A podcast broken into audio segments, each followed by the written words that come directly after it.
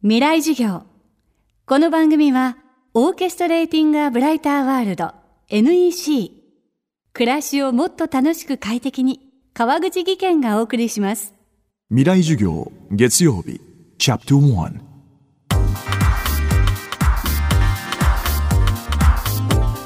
未来授業。月曜から木曜のこの時間ラジオを教壇にして開かれる未来のための公開授業です政治経済科学思想言論文化。各ジャンルの指揮者の方々が毎週週替わりで教壇に立ちさまざまな視点から講義を行います。今週の講師は沢村慎太郎さん。車の運動性能や構成要素に関する高い分析力で知られ自動車専門誌各地に辛口の評論を展開する自動車評論家です。そんな沢村さんは去年スポーツカーでも SUV でもなくある車に特化した著書を発表。それが軽トラの本です。この本の中で沢村さんは日本独自の規格である軽トラックという自動車が産業を支える道具としていかに特殊でいかに高い性能を持っているか詳しく分析しています。ということで今週はほとんどの方が普段目に留めることのないいわば地味な車軽トラックの知られざる世界を沢村さんに伺っていきます未来授業1時間目テーマは日本の経済を回す機械軽トラックに興味を持つのはある種必然だったのかと思いますね。というのは商品としては新型車がいっぱい出てききらびやかなものがいっぱいある。でも気がついてみたら走ってる軽トラってものすごく多いですよね。ハイエースライト版なんかもそうです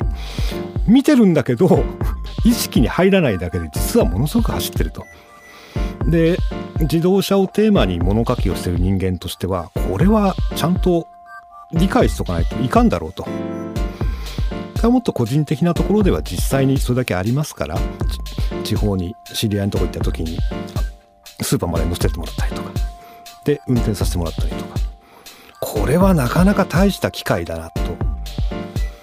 ところがなかなか商品としてはいわゆる商用車のジャンル消費財ではなくて日本の経済を回すための道具みたいなものなのでなかなかその正体を触れる機会が我々自動車評論家でもなかなかないと。じゃあメーカーさんにお願いして開発陣の方に何をどうやって作ってんのか聞いてみようと。でモーターファンイラストレーテッドという自動車雑誌で連載を始めてで一冊の本にまとめて本を出させていただきました。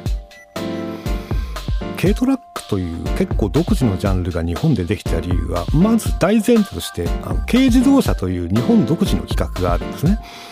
大きさとエンジンの種類とかも全部決められていてその代わり税金が安いよと。その中で2人乗りで後ろに荷台があって荷物を運ぶもの。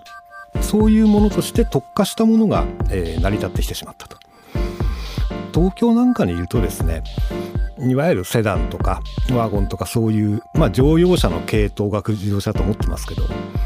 ひとたびちょっと都会を離れれば例えばちょっと泥になったこうシャベルをバンと積まなきゃなんないとかこう濡れた魚取りの網をバンと積まなきゃなんないとかそういうシーンっていっぱいあるわけですよね。これ日本に限らず世界中であるわけです。で例えばアメリカなんかではニューヨークロサンゼルス以外の地方ではピックアップトラックっていうやっぱり2人乗りの荷台バカでかいですけど日本と違って。ああいうものが普通の人の、え手足になってると。全く同じ状況だと。ただ日本は狭いよと。道も狭いし山もあって海もあってアメリカみたいにたら広くないよ。で車その分小さくなったものは人の手足になったと。そういうふうに考えてます。こうした日本の国土や産業構造を背景に生まれた軽トラック。主に一次産業に携わる人の道具としてその要求に応え続けた結果いわゆる乗用車ではありえない性能を獲得しています。特に注目すべきは積むことができる重さです。法律では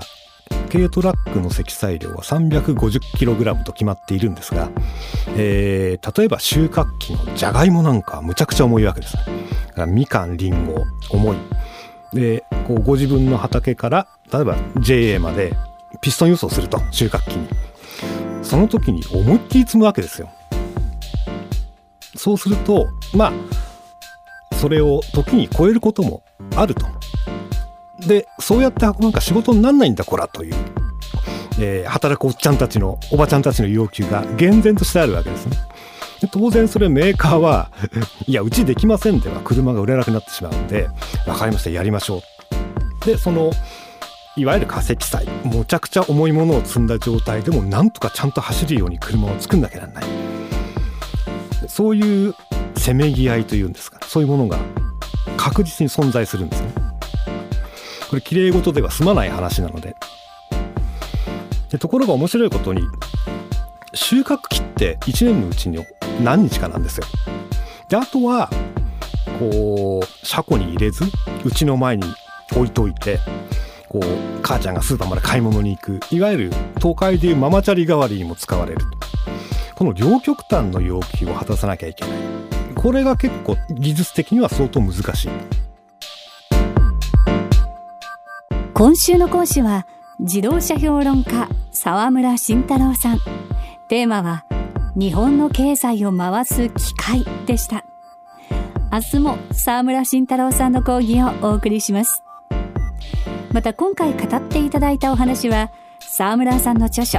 軽トラの本三栄書房でさらに詳しく知ることができます。気になった方はお手に取ってみてください。